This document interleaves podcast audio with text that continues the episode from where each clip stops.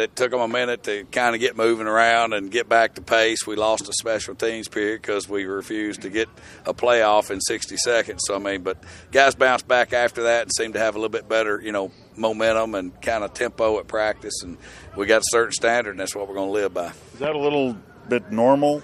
I know it's probably annoying, but you know, you go from camp mode to now hey, we're prep mode. It's regular season now. Yeah, well, I mean, again, we've got another day off tomorrow, so we, we gave them two days to find a place to live and that kind of thing after our scrimmage day on Saturday or Friday.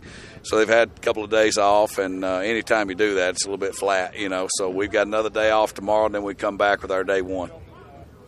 Uh, Loucheiz Purifoy, I think you had him for about a half year in Saskatchewan. That'd be correct. Yeah. What, how much has he changed as a player, and what is he offering your defense this year? Well, I mean, he's a, he's a playmaker. I mean, everywhere he's been, you know, he's a violent tackler. He's a he's a guy that can play multiple positions.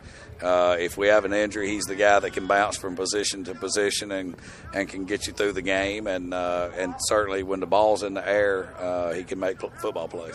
You see him at safety more than He'll other. Okay, so what does he? Is he kind of the glue back there? Would you say, or what's what's his kind of? Uh, well, you know, he's he's a guy. He's he is a football player. I mean, he's always going to be around the football.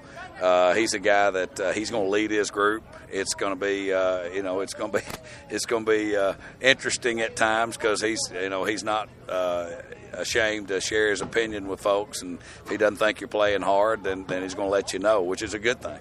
Is his role maybe important along with Ed because you could have three rookies in the backfield? Oh, absolutely. Backfield? I mean, you got to have somebody that's been through, you know, been through the games and been through it before, been through the rigors of a CFL season. So certainly, we're going to lean on uh, their experience. Um, Jake Julien. Tell me about tell me about him. Yeah, I mean he's a guy that we've known since he went through the draft a couple years ago. I mean he uh, he had a really good uh, career in college down the states and uh, got a tremendous leg. He gave us plenty of four fives and four sevens today, so you know that's really all we're asking him to do: just kick it 45, 50 yards and give us four five to you know to five zero hang time.